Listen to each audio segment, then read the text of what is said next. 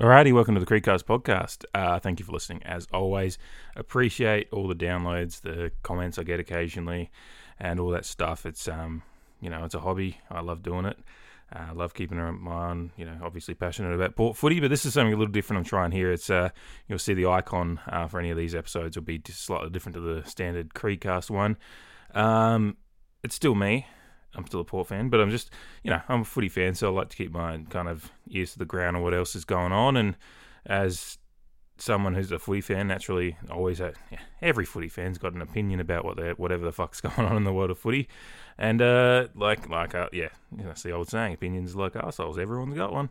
And uh, there's plenty of stuff that's going on, you know, outside of the the spectrum of Port Adelaide footy in the AFL world, whether it be you know, the, the weekly drama of tribunal decisions and, and other things going on.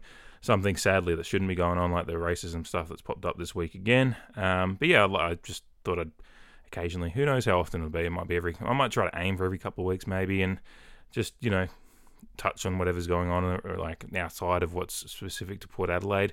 Um, so I'm going to talk about a couple of things on this episode. I'm going to, you know, I'll just speak my mind quickly on just reiterating that we need to do better on the racism front. And then um, I meant to do this a couple of weeks ago. Obviously, some things came up um, in the personal life here that delayed a bit of recording for a bit. But um, talk about kind of the start of the season as far as the tribunal has gone and, and some of the head injury discussion, which is, you know, again, had a, a sad kind of you know, new chapter with what we just the visual side of um, Paddy McCartin, which was in our game um, last week uh, stumbling off after what was a pretty one of the most innocuous head knocks you will ever see. Um, really just touching the ground, and even hit it hard like some people can in a whiplash style hit.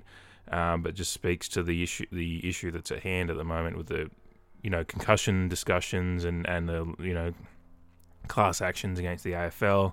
Um, repeated head trauma and all that stuff, which um, I think the Paddy McCartin one really does highlight kind of the effect. Like that's a real visual representation for people that aren't as as aware of what repeated head trauma can do. That's what it does. You're just never the same after you've had a few concussions, and, and you're just so much more susceptible to the innocuous hit. Um, so we saw that. Um, there's that. There's obviously gather round uh, happening in Adelaide this week, uh, which is wonderful. I wish I was there for it, but it's um really cool to see.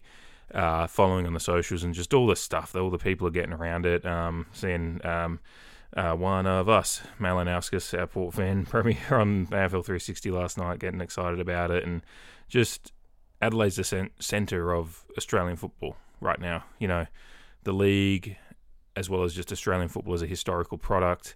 Um, the eyes of the AFL slash Australian football fan eyes will be on Adelaide this week, which is really cool. Um, to kind of showcase what we've got um, class- in classic South Australian fashion this time of year. Looks like it might be some dodgy weather at times as well, but that look, this is a winter sport. What we're you know, this is what it's this is what it's about. So you know, um, we'll get some wet weather footy in there, and um, regardless, Adelaide's a city. Um, both with within the city, it has plenty of good bars and, and breweries and stuff, and then outside of the city, plenty of wineries, and they've all got fireplaces. Most of the good ones do anyway and plenty of places to have a glass of red and and take in the, uh, the, the the autumn weather as well. So it's really cool to see.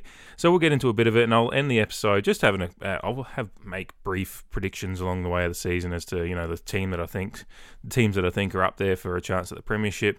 The teams that are impressing me more than I expected, kind of like who's going to make the eight that I, you know, maybe didn't expect. I'll just have a general kind of, you know, end end each of these kind of episodes with my just thoughts on how the season's going as a whole for teams as well, um, as well, you know, and maybe depending on the weeks, there may be more of that chat because there may not be as many issues like you know concussions and all that kind of stuff and gather around and stuff to talk about. So it'll just be a general discussion whenever I decide to do it. Um, I'll try to keep a schedule of every week or every other week um, to chat the wider AFL. So with that long rambling wandering uh, intro, I've gotten to four minutes twenty um, just now. Uh, Oh, thank you.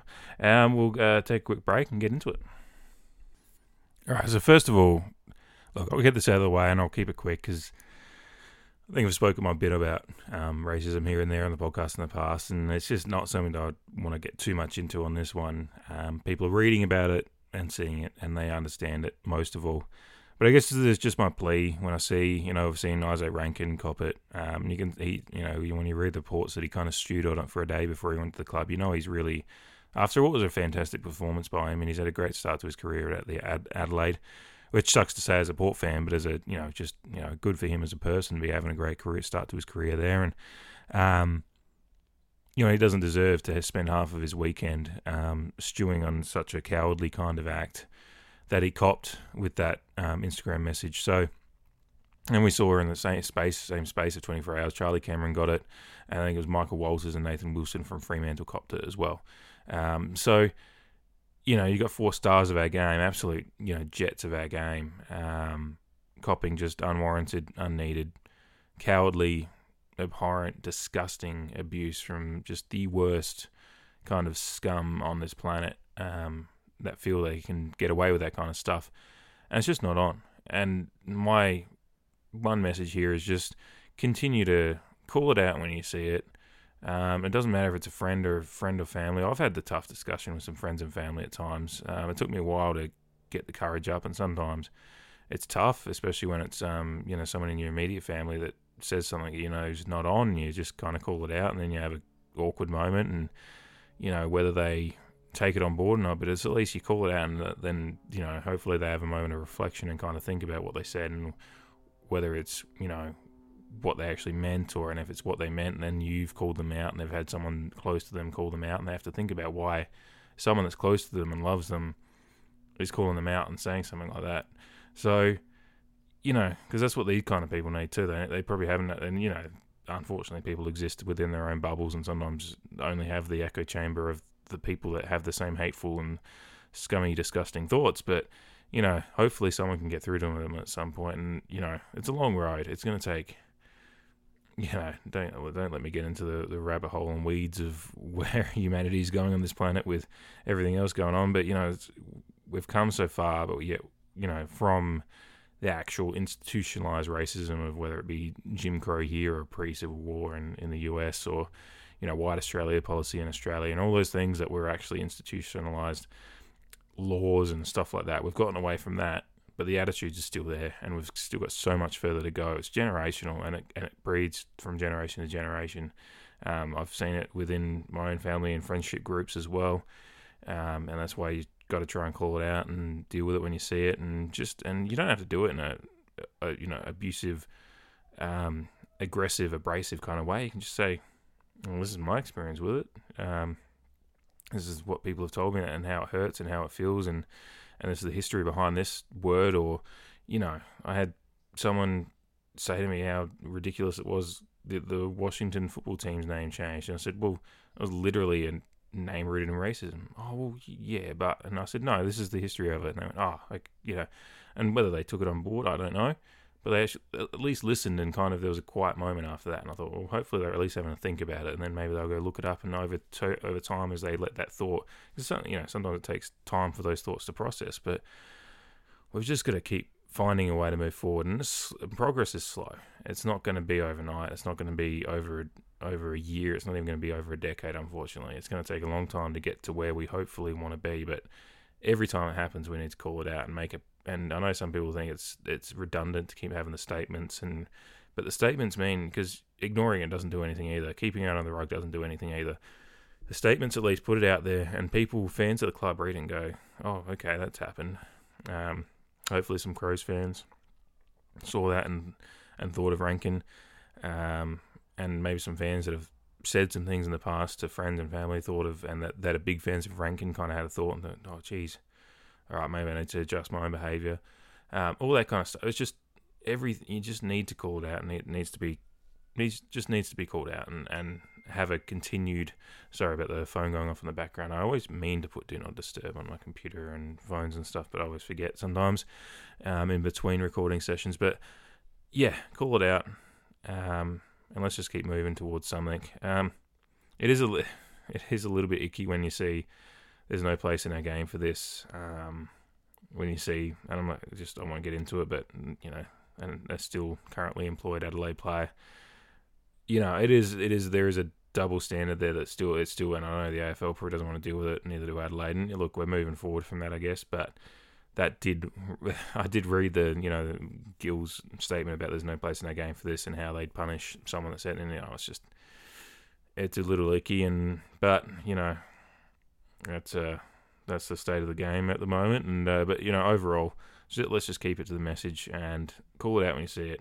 Educate, find find ways to just find a way to find a way in to the message that the hateful message. Find a way in with your message of love and support and equality, and let's just keep keep the keep the progress for moving forward as slow it as it is moving forward's better than going backwards. And you know, there's times over the past five years with how the world's been going that we feel we're threatening to go backwards, and, and certainly it's very real threat in certain places in this world, and we've just got to keep up the good fight. So, yeah, we'll leave it at that and uh, get into some more more footy related stuff. All right, so happier things. Uh, the gather round. It's a wonderful uh, weekend for all my South Australian brethren uh, down there in SA.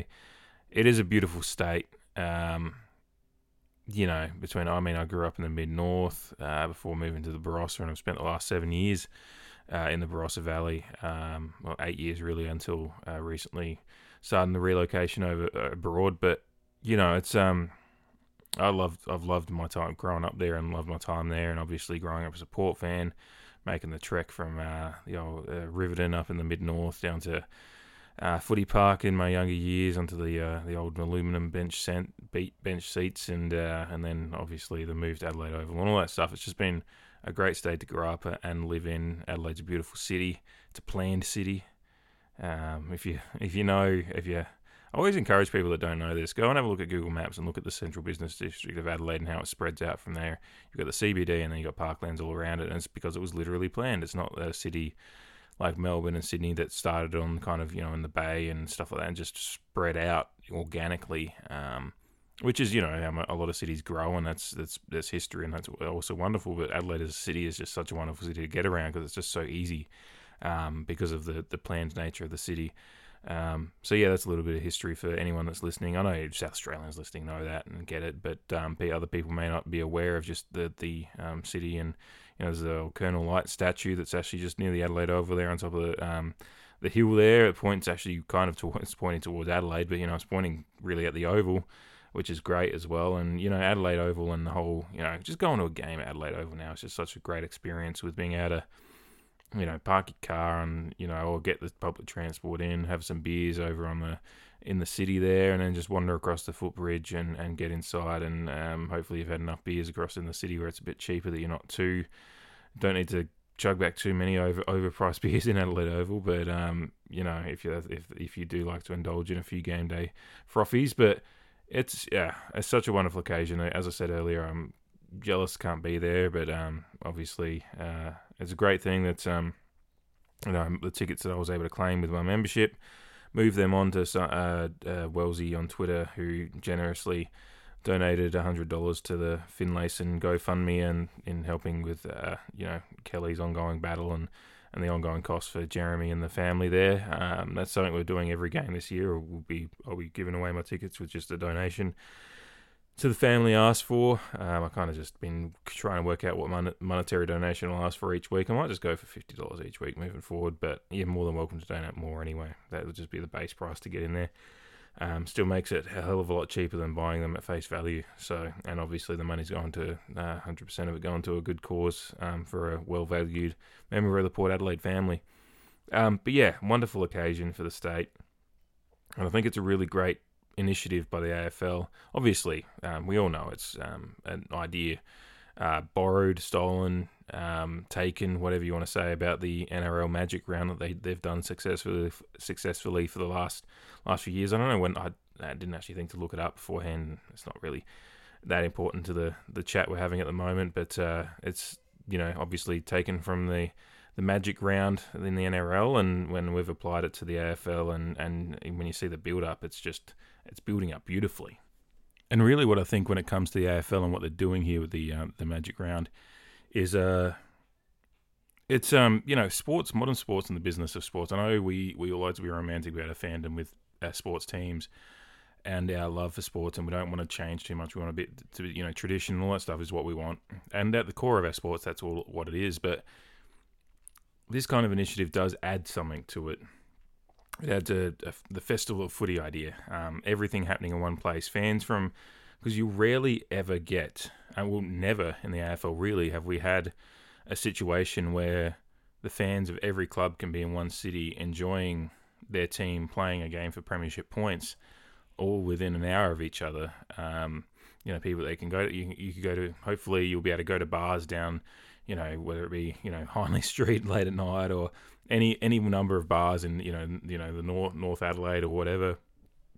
As um, games are finishing, pre-game, and have a mixture of you know fans that are from Sydney, from Brisbane, from you know obviously there's going to be a bunch coming across from Melbourne, um, Western Australia. You know hopefully there's you know fans from every club and just coming over and, and having having some beers and having some chats and and and dialoguing and that's that's a that's an actual real thing for fans. You know I know the AFL is getting a hopefully they're, on the business side they're going to be wanting to get something out of this and make a real real weekend of it commercially and all that stuff, but at the core of it, it's always what can we, you know, what can they do for the fans as well as as the product of the AFL to enrich both experiences. And I think this kind of idea really is doing that. It's unfortunate seeing the pushback from. Uh, it's really the only place I'm seeing any pushback on the idea is fans and media based in Melbourne, which is the most hypocritical and ironic notion I've ever fucking seen. Um, it's it's utterly ridiculous. I've seen fans complaining about Port and the Crows being the home team in their games in this extra round. Well, they're going to be whether it's official or not. They're the home team, so I don't know what you're. Uh, it, it really the only thing that it's coming down to here is just jersey choice, I think, um, and Guernsey choice choice. Um, English, David, English. Um, and I think that you know your choice of rooms and run out race and all that stuff it's minor details. And to be fair, with everything that South Australia is putting into this, they probably deserve the right to have.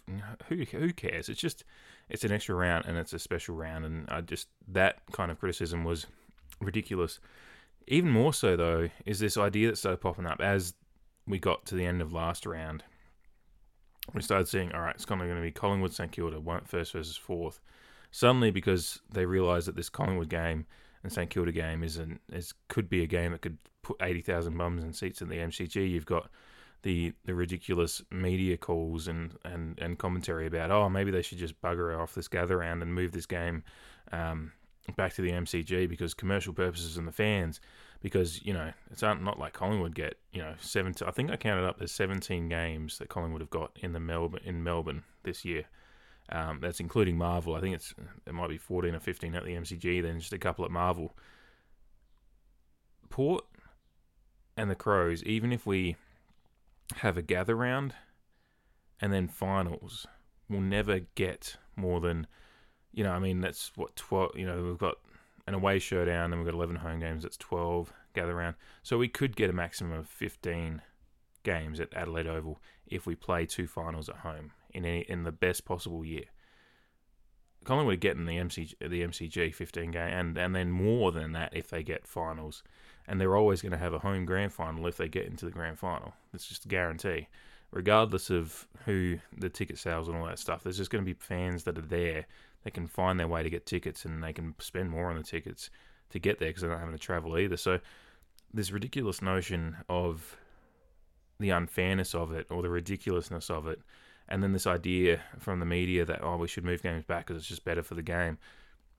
This is an extra round. You're not missing out on anything. This is an extra round. I get that you know maybe you're not getting to play St Kilda again this year.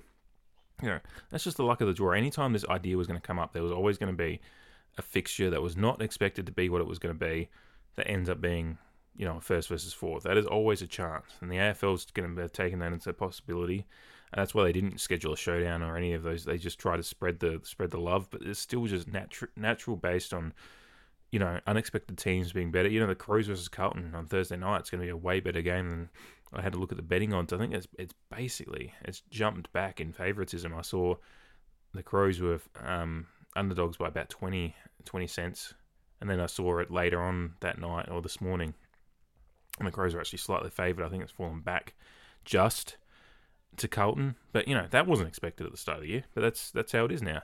Um, they, this these kind of things are going to happen, and unfortunately, what what makes me mad about it is that it's taken away from what the AFL is doing and what South Australia is doing as well, and the positivity of the gather round. It should just be a positive energy, but you've got these idiot fans on Twitter. You had this just before I jumped on, I saw a Ralph Horowitz or whatever his fucking name is having a whinge about um, the Guernsey choice stuff with the away teams based on how the coin toss went. Um, and he kind of had tried to say something about how teams in Melbourne are, you know, care, the jumper matters more to teams in Melbourne than it does to teams outside of that because you know teams outside represent a region, um, represent the entire state or something like that. Whereas the teams, you know, just the essentially the idea was the Guernsey matters more to teams from Melbourne, which is one of the most misplaced hubris ideas I've ever fucking seen.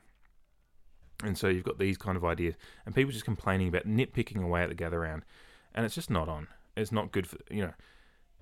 We AFL fans and and whether it be AFL fans, you know, I say AFL as in the league, not the sport. I understand Australian rules football is a sport, but you know, AFL fans and footy fans in general, whatever it may be, whatever league we may be following, if you're an SANFL purist or whatever, or if you love the AFL and you love different leagues, whatever it may be, we love tradition and, and holding on to traditions, but then what moves our sports forward is always adding on, not taking away anything. You add something to it, and that's what the Gather Round's doing and it should be applauded as a way of moving our league forward and finding new avenues for um, investment in the sport and all these things, especially after a tough, tough couple of years of COVID, where you know the game was in danger. Um, you know, we always would have a sport and a league, but you know the the league as it was was in danger.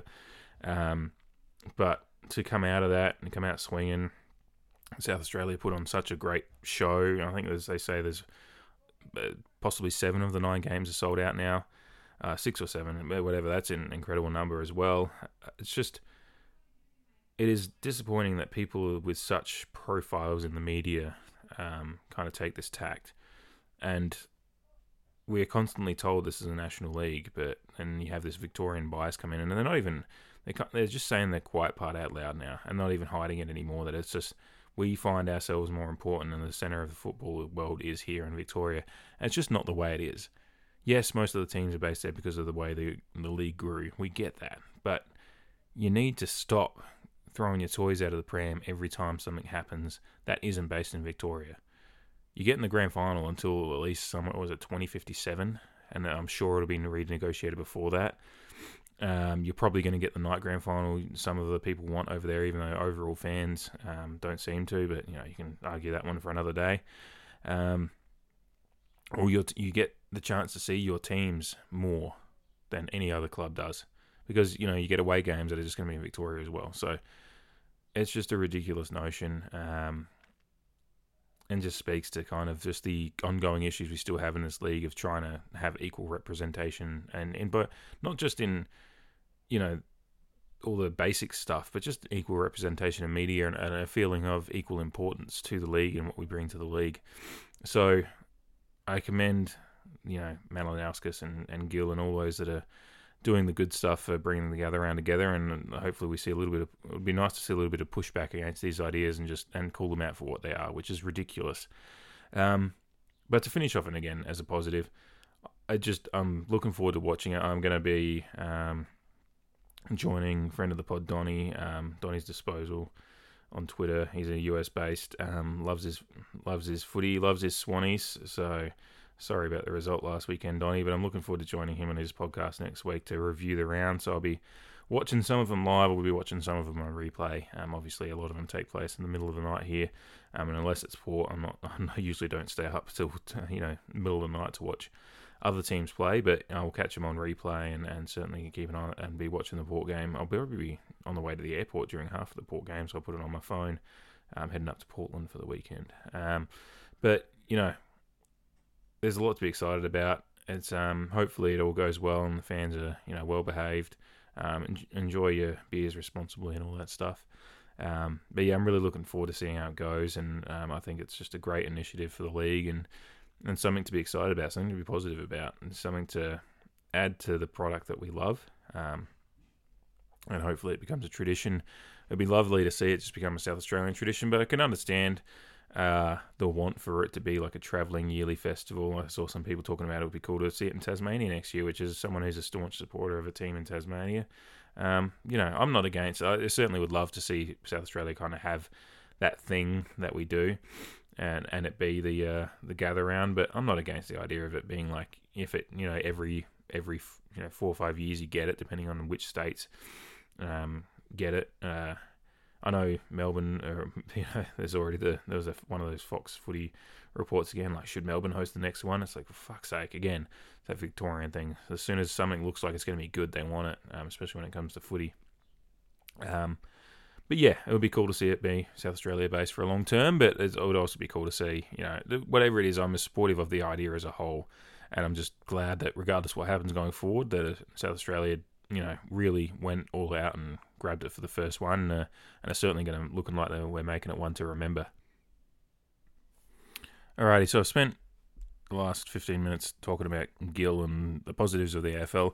Unfortunately, I'll be getting a little bit more critical as we talk about um, the issue of concussions and such in the AFL and and and the tribunal decisions and, and all the just the the mire, the mess that has been, I think the first the opening month of the season really when it comes to tribunal decisions.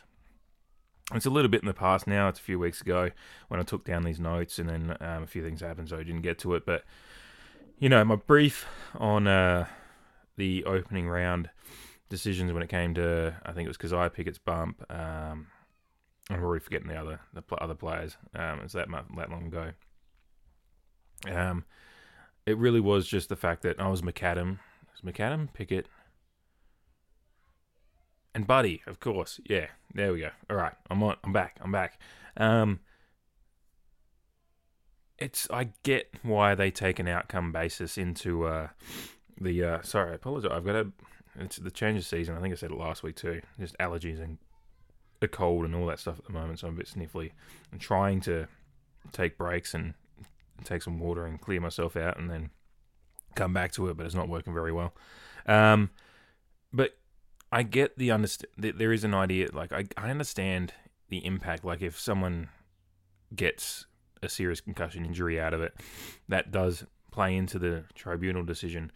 Um, but I feel like the, the the variance in you know from Buddy getting one week to McAdam getting three weeks, just there needs to be a baseline if you are actually trying to. In, the idea is that we're taking the head injury thing seriously in the AFL now, right? the baseline that Buddy gets one week, McAdam gets three weeks. The outcome is more or less, you know, I think the outcome in the Buddy one was actually worse, but it's the action was wasn't as bad. I can't. It's just there needs to be a baseline that is stronger, so that we're not we're not having these discussions where Crows fans are feeling. Because honestly, like I actually I sympathise with the Crows fans to a certain extent. I I think McAdam deserved to get a couple of weeks, whether it's two or three. You can argue that into oblivion if you want. Um, he deserves a couple of weeks, but Buddy also deserves a couple of weeks.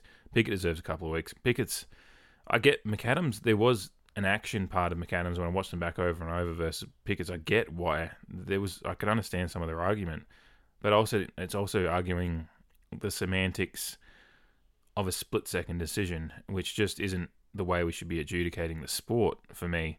Um, which is just where it all comes down to. And we're, we're all arguing, you know, the, the, the tribunal stuff when it actually goes to the tribunal rather than the match review officer. I understand there's a different there's a different process for both. So, you know, for people listening going, oh, you're you're arguing a match review thing versus tribunal thing. I apologize again. You know, you get it mixed up a little bit. The overall meaning of my discussion is more about the overall um, end end game rather than who decides what. Um, that's the thing. We're we're adjudicating split second decisions in the field. Um, bumps. Uh, is the bump dead? Um, for me, no. I, I think it's just been mitigated to a role that is you have to be damn good at it. You can bump. It doesn't, you know, that's the thing. You can bump. You can elect to bump. I saw a clean. There was, a, I reckon, there was a bump from Boak this week. That was just, it was out of the kind of the corner of the picture, and it was just a good. I saw. I remember seeing it happening. Going, that was a bump. That was a good bump. No one got hurt and and we move on. The bump's going to be there. It's going to happen. It's just players are going to elect not to bump as much. But it, the, considering if you look at the the aesthetics of our sport, I use the word aesthetics a lot, um, and sometimes probably not where it's, but you get it. You know the visual, the visual idea of our sport, the way the sport works, the the back and forth nature of it, the fact that it's constantly moving. It's an ever ever moving sport. We're not two lines like NFL or rugby or even soccer where it's two lines attacking each other. Um, soccer's closer to footy in, as far as the fact that where the players are mixed between the lines at all times. But obviously doesn't have the contact uh, that AFL footy does. AFL footy is naturally just going to have bumps happen because you're going to have players that are running at high speed that elect to bump as a, as a form of protecting their own body.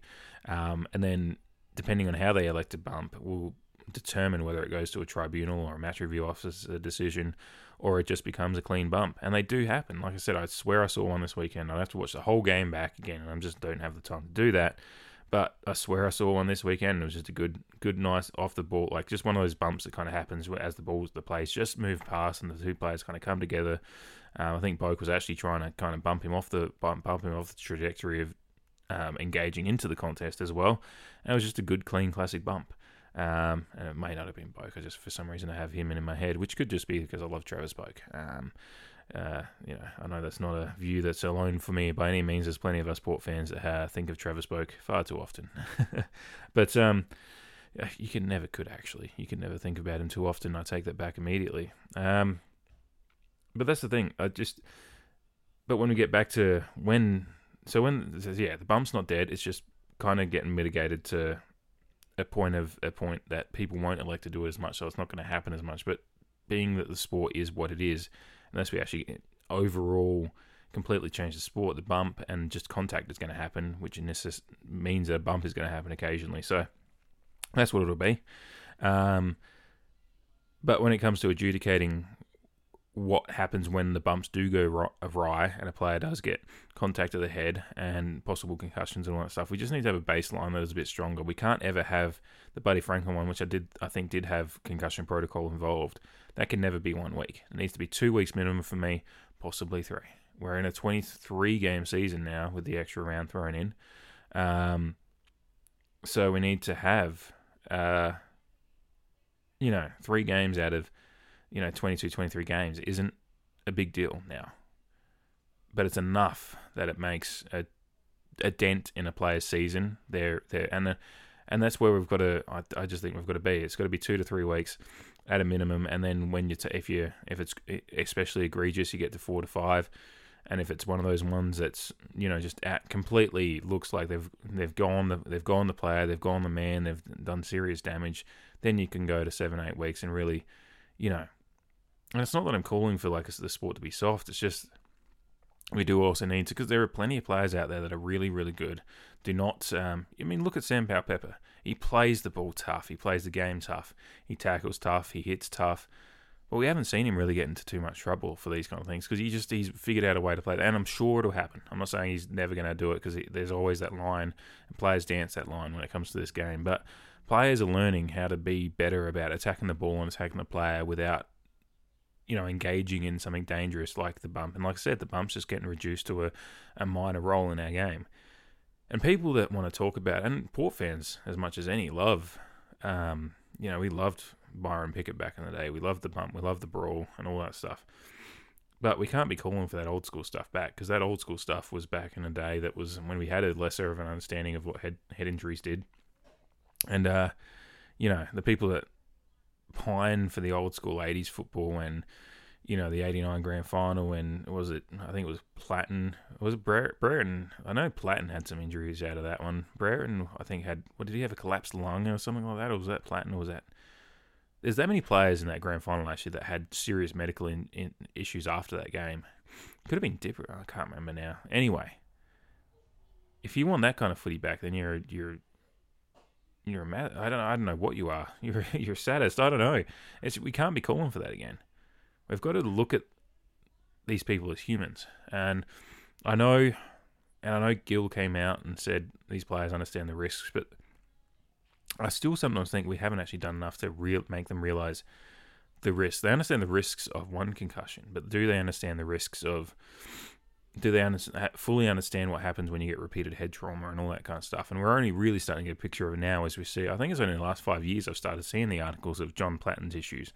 Gary Ablett's issues, I think I only became aware of recently. We've seen our own Jay Schulz, who we loved at Port Adelaide, um, his issues, and he's mentioned it's completely changed his moods and, and, and how who he is as a person to to an extent this is all stuff that's only come out in the last five years. And now, now the writing was on the wall because the NFL was kind of probably ten years ahead of us on players coming out with this stuff and and and it becoming a serious issue. I think the class action in the NFL was 2009, 2010. Um, I was over here at the time as well, and, and I remember taking a, I took a great interest in it because it was something I already saw at that point. I, I looked at what was happening there. I thought, well, if this is happening in the NFL, this is going to happen in the AFL eventually as well, because we're going to have the epidemic that the NFL was happening at that time happen in the AFL because the AFL has concussions and head injuries, and naturally it's going to happen. It happened in hockey as well. Sidney Crosby, one of the greatest of all time, spent two a year and a half, two years out of the game because what happens when, and for those that aren't aware, what happens when you get one concussion? Uh, in layman's terms, your brain swells a bit. You know, it's and as long as it's not the worst, it's not like you know you're going to survive it. But what happens? The problem is the brain takes a long time to. So if you recover from the symptoms and head back out there a couple of weeks later, you may not have the symptoms and all that stuff, and you may be completely fine, tests and everything, but your brain is still a little bit more sensitive and swollen. It's not the same as it was before that first concussion. And I think what happened with Crosby in particular, I can't remember what the injuries were, if it was hits or um, it was likely hits into the boards or something like that. He went out recovered from that first concussion. I say recovered in quotation marks. He wasn't fully recovered because it actually takes a long, a long, long time for the brain to recover from that those that kind of trauma. He went out and got a secondary concussion, which meant the brain swelled even more, and then it actually became an issue. And then he was out of the game for a year or two, essentially. And this is what's kind of we're, we're going to start seeing more and more of is like these players that are coming out in these class actions are going to were they aware of that?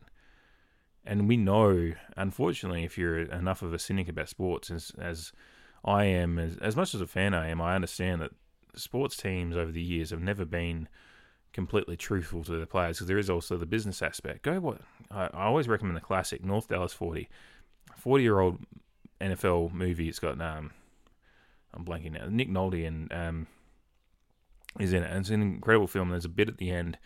There's they're, they're all you know they're getting shot up with painkillers to keep them going through games, and they're all you know in pain. There's a bit at the end where a player, a lineman, just loses his mind at his coaches just about you, you pump us for this, you pump us for that, and you just expect us to go out and do this and this and this.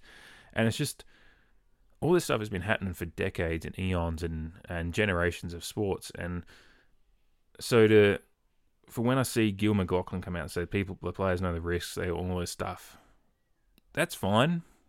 It's kind of like saying I know the risk jumping into a car. There's still a duty of care from car manufacturers, companies, and all that stuff to make sure it's as safe as possible and that's where the league's at now too, and that's why, you know, and we and I'm trying to catch on my train of thought because I just heard a sound from outside and it just distracted me for a moment. Um, but yeah, the duty of care to the AFL is to make sure players are well aware of the risks, and I'm sure that's happening now. Um, but not just us, make sure the players, you know, if they sign a waiver saying, yeah, no, we understand the risks, is it actually I think it needs to be like what, I don't know what the processes are. If someone knows, I'd love to be educated more about what players are actually told. Do they actually get sit, sat down and told verbally? This is what happens when your brain goes through multiple concussions. This is the stuff. This is the these are the facts of the matter and everything. And when you sign off and sign your contract, this is what your you, you know your understanding of this. But then even then, when a player gets a concussion, and and this is what's going to happen with further study and all that stuff as we go forward an understanding of brain trauma and stuff like that. Are we are we doing the best? Is the one week thing? Because I remember, wasn't the uh, the crow player? I'm trying to think. It Was the the female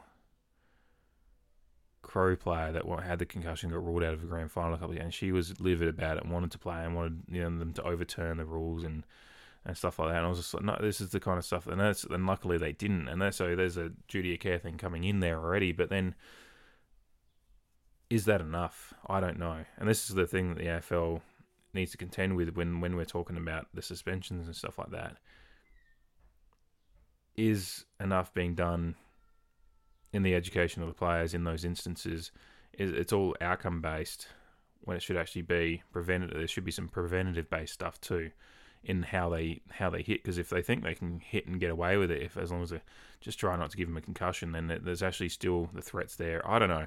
It's a it's a mess, and I don't know exactly how I'm trying to put my point out there. It's just more the fact that I think we need to take it a little bit more seriously and and more to the point. Um, I rambled a little bit too long on already, but when it comes to Paddy McCartin, um, when you see his head injury from this last one, I think they said it was his 10th. I thought he had had five, maybe. The fact he's had 10 and he's out there without a helmet, for one thing, I think is I know that's play. I assume that's a player decision, um, and maybe he's been told that it's not going to. But I feel like a helmet's going to make maybe a little bit of who knows because the brain's actually just moving around up there. So you know it just takes a hit to move it around, and maybe the helmet would have done wouldn't have done anything. But the Paddy McCartin one highlights for me how much further we have to go in the in the understanding of it because he shouldn't have been out there if that kind of knock is gonna end up in a concussion like that. The fact he was staggering off the field and looking like looking and that, that visual representation of that kind of of a concussion like that was incredibly um, sobering, I guess, as a football fan to understand. Um, and I know that. I've seen, I've read the reports of the NFL players that, you know, and if people don't know this, I apologize for putting this graphic idea in your mind. Um, so, you know, a warning about a graphic idea for a minute here. Um, you know, NFL players, as um, some famous ones, Junior Seau was the most recent one I can think of, who was a who was an All Pro for both the uh, San Diego Chargers, as they were at the time, um, and the New England Patriots, who killed himself by shooting himself in the stomach, so that he could his brain could be studied because he knew he knew it was, you know, he's struggling with the depression and all the changes in his his brain chemistry essentially from, um, what the concussions did to, did to him in his career, and when I see that, and so I hear about that, and I see the the visual representation of what a just a simple head knock to someone who's had repeated head traumas can do to Paddy McCartin in that instance, it's just it's heartbreaking and sobering. I think this is going to be, and I know the, pundits and all that are talking about it, and so the first thought, of course, is Paddy McCartin's health and his his ability to live a full life going forward. That's my first concern as well. But my my wider concern as an AFL fan is what are we doing now um, going forward with players that get concussions. I think Gerard Whateley mentioned on uh, 360 possibly. It might have been that. I'm trying to think now. I just remember hearing it in some discussions quarters this week, which was an interesting idea and one I'd already thought of as well. Is are we going to get to a point where it's a mandated? You've had this many concussions, you can't play anymore. But then that's very arbitrary as well because maybe if they were minor concussions, who knows? So what's going to have to actually happen is we're going to have to get far more study into recognizing concussions uh, whether it's brain scans every time they happen, it's understanding of a, a, better ability to get an idea of where the brain's at from each concussion, each hand injury. Because maybe, depending on the player, you might only need one and you've done enough damage. And maybe another player can do five or six. And then the players can sign off knowing that, you know, I don't know, but it's it's dark waters anyway, and it's not a fun conversation to have, and it's one that the AFL is going to be contending with for a long time now. The class actions kind of opened up the floodgates a bit more than they were over the past few years, but it's been bubbling there for the last five, ten years, um, and the rule changes slowly happening to try to contend with that. But we're still so far away from the true understanding of what it's doing to these players, and, and certainly the Shane Tuck tragedy a few years ago was a, a stark reminder as well, and uh, similar to the NFL ones that have happened kind of kind of put put it into the forefront of a lot of people's minds a little bit more. But the study, everything going forward is going to have to be a far far better and and as well as openly received. Um, the AFL's got to not do what I, I was you know I was very again very praising of Gil McLachlan and the gather round and all that stuff. But I'll be critical here is that you've got to not. It's kind of like um, when I was talking about Port Adelaide yesterday with the white noise stuff. You've got to not talk to your fans in a way that seems like you're trying to talk down to them. And I think Gil and uh, as your players as well, um, Gil talking about they know the risks. This is what it is. I played footy, and this is just what happens. You know, um, no, it's not what happened. It shouldn't be. And even if it is, and it has in the past, that doesn't dictate the future. We can try to make it better and make it a better product, make it safer. Um, and just have more understanding. You know, some players get through their whole careers without having to worry about it, or they have minor ones and that's it. But then we saw, you know, Brad Ebert was it was a hard end to his career, um, and Paddy McCartin's going down a similar road, and uh, and we just hope that their futures are uh, uncompromised by it. But uh, sadly, we know the, the re- reality of concussions and severe head trauma and um, uh, CTE. Um, the reality is, it's it can be a lot darker than than what we hope. So and when it comes back to the match review and the and the tribunal and stuff like that, is we need to have a clear clearer delineation of what what our ideas of protecting the head are, because that Buddy Franklin one should never have been a one week suspension. It should have been more. Um, you know, he's you know, and it's nothing about keeping him out of the game or anything about you know hoping he's not going to play against you or anything like that. It's just it's actually players can take that time, and it's just, like I said, there's plenty of players in this league that play tough and hard, and you never see them really in these situations. Um, you know, it's just player education and all that stuff. And but the tribunal and the match review and all that stuff has got to have a clearer delineation. And as far as and to finish it off, it's for us fans as well because we get confused as to what the AFL is actually trying to do with all this stuff. And that's the biggest thing out of out of all of this. After all this rambling I've just done, is the fans are screwed over by just a misunderstanding and, and confusion, and that creates angst and, and and creates the angst and all the dissent and all the things the AFL hates is created by their own their own um, confusion within their own system. So that's been kind of my thoughts over the last couple of weeks, seeing it all, the concussion, uh, just the the actions themselves, but then seeing you know McCartin on the weekend really kind of was sobering for me as well, and kind of brought into a clearer picture about why I want to see because we don't want to be frustrated as fans with all these decisions, and uh, and we and we also want to see our players be understanding and protected as best as they can. And when some, and it's not, when, but they're still going, there's still going to be hits. There's still going to be concussions. The sport's probably never, there's never going to be out away from them. But we need to understand that when we punish them, we punish them accordingly, and the fans understand what the delineation is and the and the and the mark is for it, and we don't have the angst about it either. We just know that if that hit happens, it's what it is. Alrighty. Now that we've talked about all this serious stuff and, and some of the fun stuff, the gather around was fun, but I guess I spent a fair bit of time just complaining about people complaining, which is somewhat hypocritical, but that's that's the nature of doing this sometimes. Uh, and I'm happy to call myself out on, on being a bit negative at times, but uh, yeah, uh, we, we, can talk, finish this off just um, being a little bit more lighthearted and just looking at how the um, AFL season as a whole has gone for the first month uh, with the other teams. I know we, we've talked plenty about, I've talked plenty about how we're traveling, and um, and that's just what it is. But um, overall, um, I guess I'll talk first the surprise packets this year, both good and bad. I'll say, and this is me being as objective as hell because I don't like saying it.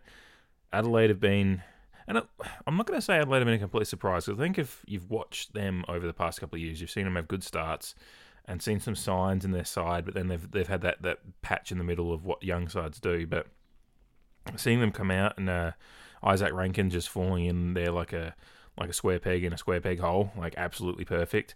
Um, he's and you know we're getting the benefit of you know Horne-Francis looking um, happy and home and comfortable in our side, and I think that's what we're getting with Rankine as well. And he's proven some of the doubters wrong, and and certainly um, one of our former players is having a lot of moments in the media where he's getting called out for how wrong he was on some things. And you know Rankine, provided he stays fit, um, is going to be a star for them for a long time. So that's working out well for him. Josh Rachele in his second year, um, really looking like you know he had his a great start last year, and then you know had times where, as young players do, and I'm sure he'll have it again a little bit, where he's you know just depending on the game and how it's going, the role sometimes isn't there, and then you're try, struggling to have an impact otherwise. But so far they're utilising them well. Um, you know, Thilthorpe coming in, um, he's you know highly touted number two pick, but as as we know, tools just take longer to develop and understand that it's not that they the raw talents there. It's just getting their body right and understanding and use, utilizing their body as the best they can in the AFL setting. So, you know, the roots of a of a good team have been there for a while, and we're just and they're just starting to kind of bring it all together. Um, a good mix of young and old, and Jordan Dawson. Like you know, we've the Crows have been critical, and Crows fans have been as critical of any of their own team with how they've drafted over the years, um, last probably five years, and how their rebuilds have gone. But their recruiting the last couple of years, you know, Dawson's an absolute star, unfortunately. Um, Rankine again. Um, Seedsman even. Um, I know he's having his issues uh, with concussions, as I was just talking about. You know, he was you know, borderline All Australian um, right up until that time, and it's and it's a disappointment for them uh, that he's out of there, seemingly just out of the picture for a while. Um, but yeah, so yeah, um, we we saw this as as opposing fans in the same city. We've you know we always have a bit more of an eye on the Crows than some other places across the across the border will, and then I think across the border they're more more genuinely a surprise. But I, I guess we probably didn't see them playing quite as good as they. And you know the start of the season was rough, and that GWS match was apparently one of the toughest conditions you could ever could have thought of, and then they were a bit up and down against Richmond, but they, they should have probably beat Richmond that next week in the second week of the season. So they very easily could be three and one at this point. unfortunately, one of those wins was against us, and that was quite embarrassing.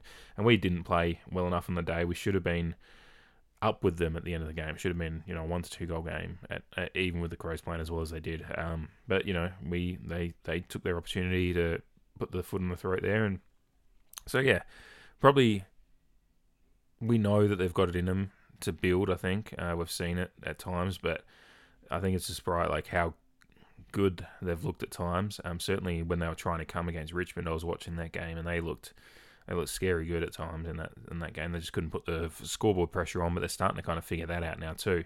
Um, North Melbourne and Clarko, uh, I think we probably all expected them to have a little bit of a new coach boost, but you know Harry Sheezel's been an absolute re- revelation. Um, you know he's up there, up there in the best players in the AFL kind of rankings at the, at the moment. Um, not just as a rookie, but just a, in general play, just racking up disposals, um, looking like he's been in the in been in the system for a couple of years. So you know, I think North Melbourne are a genuine surprise um, to be two and two already.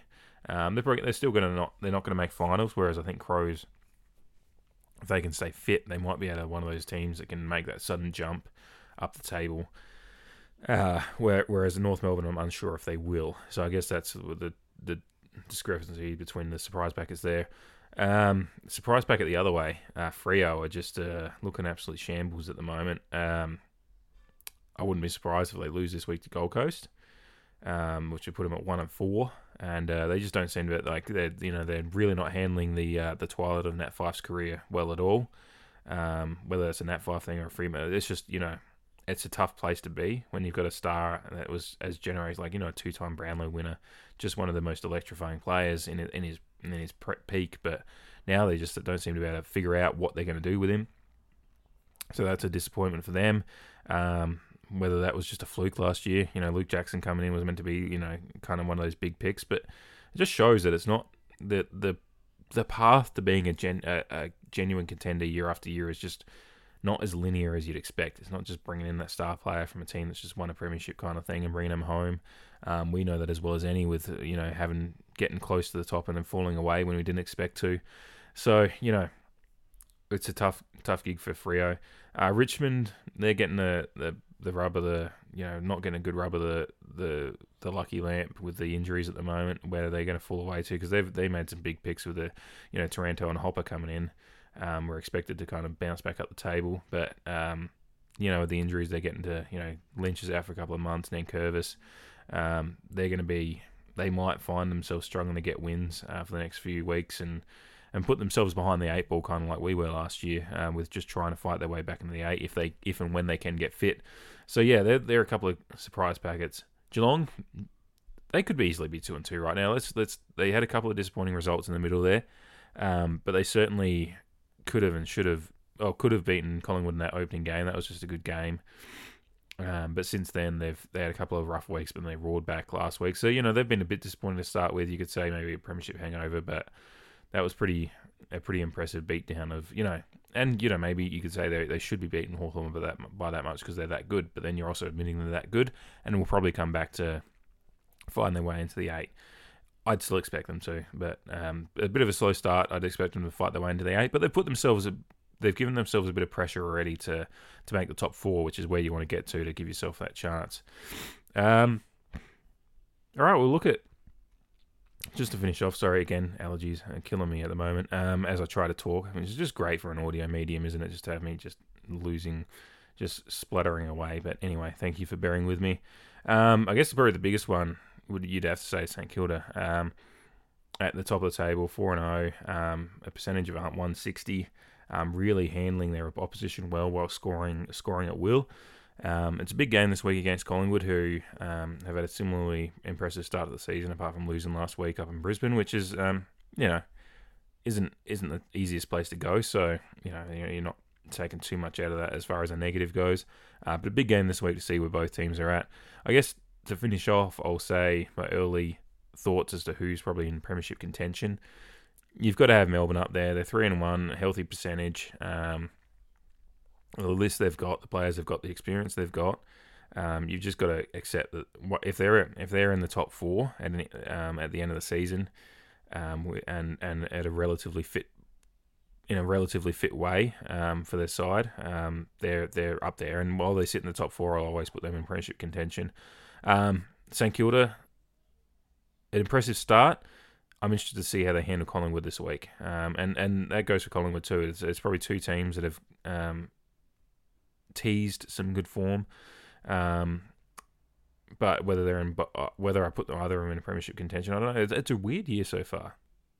There's a lot of you know Geelong are sitting outside the eight right now, so you'd expect them to be up there by the end of the year. And when you look at the premiership, you know Geelong are still eight dollars um, for the premiership. They're sitting sitting between teams at twenty and forty one and one hundred one and all that stuff down in the bottom, bottom uh, bottom, you know bottom five. So you know when uh, whereas you look at teams like St Kilda still paying fifteen, whereas you got Carlton at eight, Melbourne in at four fifty, Collingwood at five dollars. So you know, even the the punters have brought you know St Kilda into some respectable money, but they're still not not nearly in with the favourites. While, but despite the fact they sit at the top, so it shows that there's still people are waiting for St Kilda to have a couple of those results that make you go wow, and that's probably what I'm waiting for too. So I look at still I still look at Melbourne as the premiership favourite at the moment. I probably put Collingwood right up there just because while they've got the Daicos brothers playing magic and and the you know Scott Pendlebury playing the way he started the season just the side they've got, um, the balance they've got. The, the, the, interesting thing will be the Ruckman thing um, and the injuries. Uh, if they can't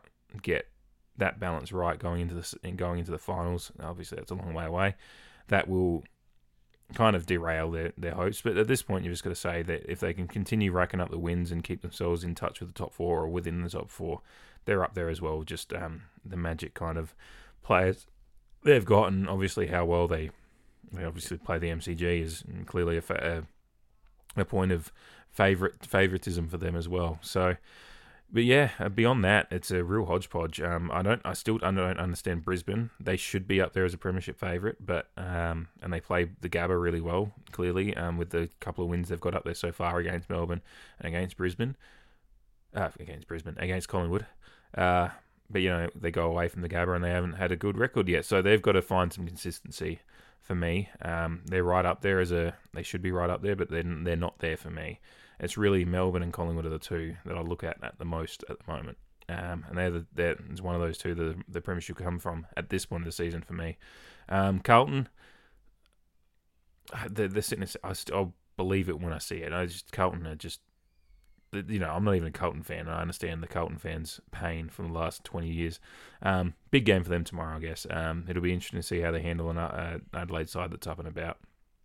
Uh, for me, uh, again, this weekend will tell us a bit. You know, St Kilda and Carlton are sitting in first and second. I'll have a lot more to say about them after this week, I think, depending on how they handle their tasks in the gather round. Um, that'll be a really interesting kind of way, a, a point of you know a, a, stopping point in time for us and how we can measure their progress early. So, yeah, um, that's about it. That's all I've got. I'm just dying from these allergies, so I've just got to I've just got to call it now. Um, but yeah, that was really how I wanted to finish, just with 10, 15 minutes of just general chat. Um, yeah, thanks for listening. I hope you enjoyed this idea. Um, I'll keep, probably keep doing it because of you know the downloads and all that. So I just do it because um, I enjoy it. So, but I hope you enjoy it too. Um, cheers. Like I said, subscribe, like, whatever, do all that fucking stuff. Um, I should script that out so I actually have a thing to say, but you know, just do the fucking stuff and I appreciate it. Um, but as always, even though this wasn't a Port Adelaide centric podcast, I'll always end it with Calm the Pair.